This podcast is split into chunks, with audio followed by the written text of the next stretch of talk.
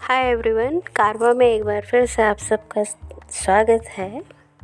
और आज मैं आपको शेयर करने वाली हूँ कि किस तरह से मिलेनियर्स अपनी लाइफ को मैनेज करते हैं और कौन सी आदतें हैं जो उन्हें सफल बनाती हैं।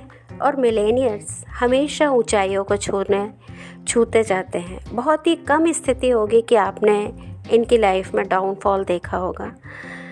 तो कुछ आदतें आप भी अपना सकते हैं और अपनी ज़िंदगी को एक नया मोड़ दे सकते हैं।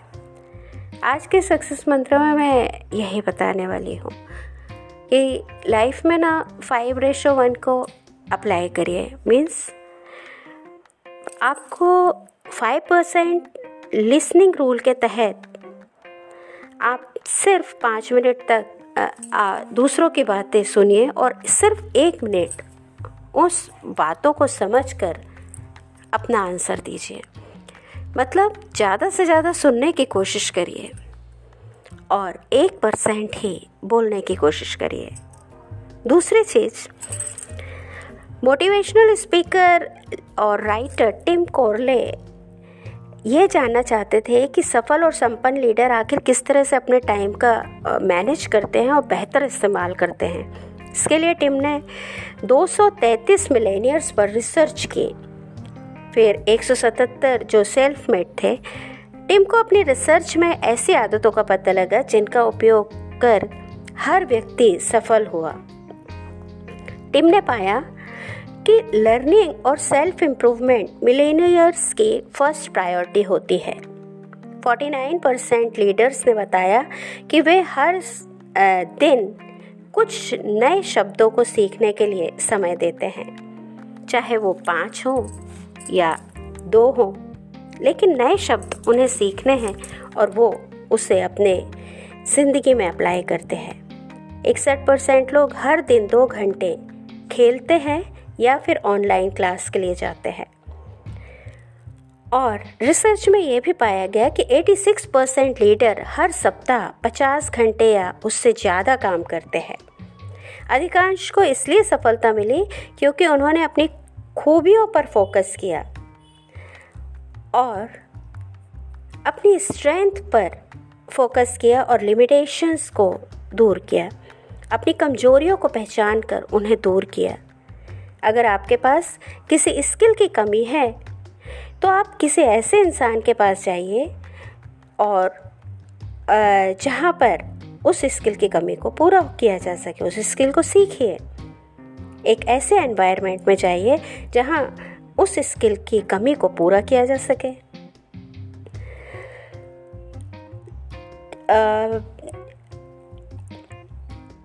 और बड़े से बड़े टास्क कर सके। आपको पता है कि जो सफल एंटरप्रेन्योर्स होते हैं ना, वे ऐसे सफ, इसलिए सफल हो पाते हैं क्योंकि वे ऐसी समस्या, ऐसे प्रॉब्लम्स देख लेते हैं, जो दूसरों को नहीं दिखाई देते।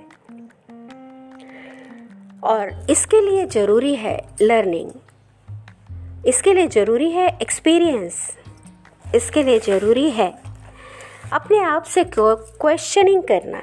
इसके लिए ज़रूरी है एसोसिएटिंग और एक्सपेरिमेंटिंग नेटवर्किंग हमेशा जब भी आप कोई नया एक्सपेरिमेंट कर रहे हैं या किसी एसोसिएशन के साथ हैं एसोसिएशन का मतलब ये होता है कि एक बार जिसे हम मैडी इफ़ेक्ट भी कहा, कहते हैं। मैडी ने एक ऐसी फैमिली बनाई जिसमें सिंगर राइटर पोइटर साइंटिस्ट हर फ़ील्ड के लोग थे। और ये लोग काफ़ी हद तक अपने फ़ील्ड के मास्टर्स थे। इन्हें एक ही जगह रखा गया और फिर बाद में देखा गया कि इनके विचारों से, इनके थॉट से इतने हाई डिसिप्लिन होने की वजह से इनके जो एक नया एक थॉट इनोवेट होकर के, नया थॉट निकल के आया और जिसने पूरी हिस्ट्री को बदल दिया और ये फ्लोरेंस की हिस्ट्री है। फ्लोरेंस की पूरी हिस्ट्री इन्हीं लोगों के कारण चेंज हो पाई। तो एक इनोवेटिव एरा बन गया हिस्ट्री में इन लोगों की वजह से।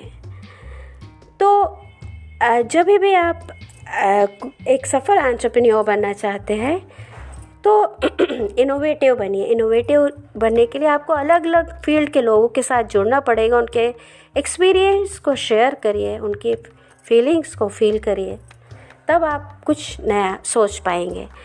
साथ ही, जब भी आप कोई एक्सपेरिमेंट करते हैं तो अपने आप से तीन क्वेश्चन ज़रूर करिए।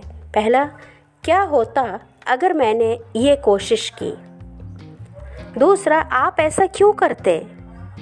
तीसरा मोर इनोवेटिव आइडिया के लिए आप किससे शर्त लगाना पसंद करते? ये तीन आंसर ना आपको हमेशा इनोवेटिव बना के रखेंगे और आप लाइफ में हमेशा सक्सेस होंगे।